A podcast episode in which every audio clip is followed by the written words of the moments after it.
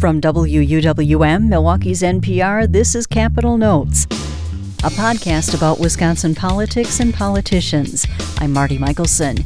Each week I discuss noteworthy developments with J.R. Ross, editor of WisPolitics.com. Here's our latest conversation. So, JR, Democratic Governor Tony Evers approved plans last week for the Ho Chunk Nation to build a large casino and entertainment complex in Beloit.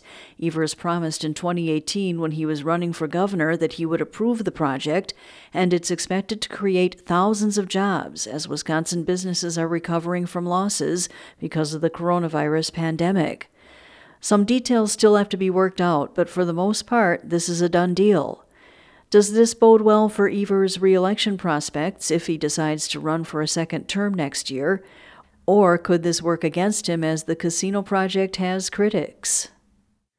Uh, it's not looking like the biggest issue that Governor Evers is going to face next fall if he runs. Uh, most people I've talked to think they're they're kind of focusing more on the challenges for Evers, such as the um, issues with the unemployment insurance program in Wisconsin, delays getting uh, those checks out during the pandemic, um, Kenosha and how he handled the violent protests there. Those kind of the negatives and the positives. You know, um, people seem to be generally okay with how he's handled the the uh, COVID nineteen pandemic, and really it's all about the economy. What's going on in Washington D.C. If there's a uh, a good vibe for Democrats next summer, off of what's happened with these COVID bills, the economy's back on its feet, life's back to normal then that probably plays a bigger role for, for Evers than really anything else. The deal between Evers and the Ho Chunk brought back memories from 2015 when then Republican Governor Scott Walker rejected the Menominee tribe's plans to build a massive casino complex in Kenosha. That project was also expected to create thousands of jobs, and the rejection resulted in a lot of hard feelings. By contrast, Governor Evers readily approved plans for the Ho Chunk to build in Beloit. How does this situation differ from the one in Kenosha? Well, two big things. One, um, the Forest County Potawatomi, uh, which have their flagship casino there in Milwaukee, um, that tribe was on board with the Ho Chunk project for Beloit. That's a big difference from uh, back in 2015 when the Potawatomi had opposed uh, the project in Kenosha. Now, there are a couple reasons for that. One of them is there's, uh, you know, there's a very sensitive topic among tribes about uh, kind of territorial lands or sorry treaty lands, you know, lands that have been a treaty to one tribe or another with the federal government years ago. Um, the Potawatomi felt like that area around Kenosha was part of its lands uh, from treaties with the United States government. The Menominee had argued that they had ancestral ties to that that land. Still, it's a sensitive topic, and part of why the Potawatomi opposed it, along with obviously a project that close to its Milwaukee fa- uh, facility, is going to probably cut into the, the profits there. The other thing was um, pre- then Governor Scott Walker's presidential ambitions played a role, people believe, in the decision about Kenosha. There is still a sense among some people in Kenosha that Governor Walker had promised them he was going to sign off on that project, then backed out.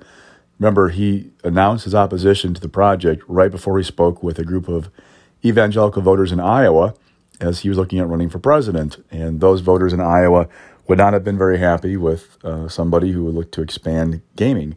So, you know, the Governor Walker uh, insisted that politics played no role in the decision, but there are other people who don't really believe that.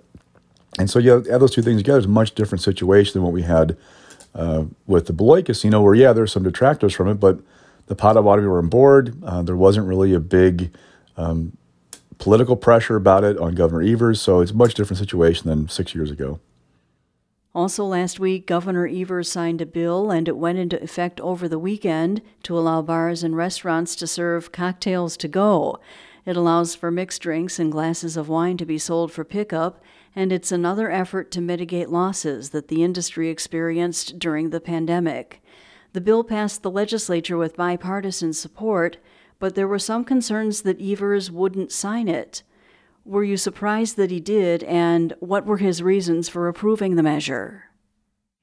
Uh, not really surprised. There was overwhelming support for that bill in both houses, um, so I didn't really get a sense the governor's going to spend any political capital on it. And announcing he was signing the bill on Friday, he didn't really go his way to really talk about it. It was one of 14 that he signed. There were two that he vetoed. And really, I mean, um, this push has been kind of been uh, aided by the whole pandemic impact on bars and restaurants but you know, in talking to people, they felt like if this really was a big deal, they would have done it a year ago when the pandemic was kind of just taking hold. But now that it's there now, it, it's a little bit of a help. It's not going to offset the losses that many bars and restaurants had over the past year in dealing with the pandemic. So it just wasn't really a, a big controversial issue in the capital that I could tell. And finally, a couple more barbs were traded last week in the race for Wisconsin school superintendent, but nothing too earth shattering, and it doesn't look like anyone launched new attack ads. The race pits former Brown Deer Superintendent Deb Kerr against Pecatonica Superintendent Jill Underly.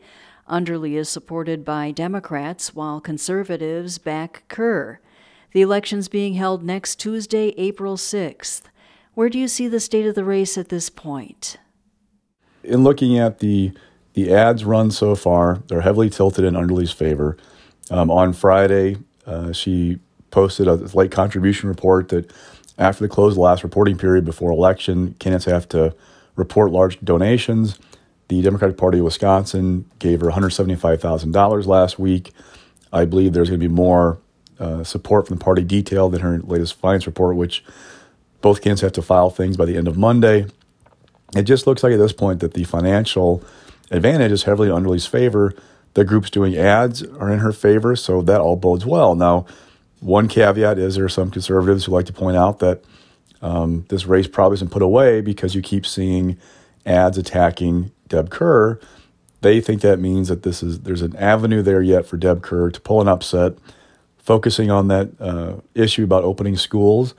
It's just not a very wide one, especially when you don't have the resources behind you that Underly has. It's just it's a it's a difficult terrain when you're at a financial disadvantage in a race like that, especially in a low turnout race. There's not much else the, on this ballot next week to, to drive turnout. That's WisPolitics.com editor J.R. Ross. You can join us each week for our conversations, and if you haven't done so already, subscribe to Capitol Notes on iTunes, NPR One, or wherever you get your podcasts.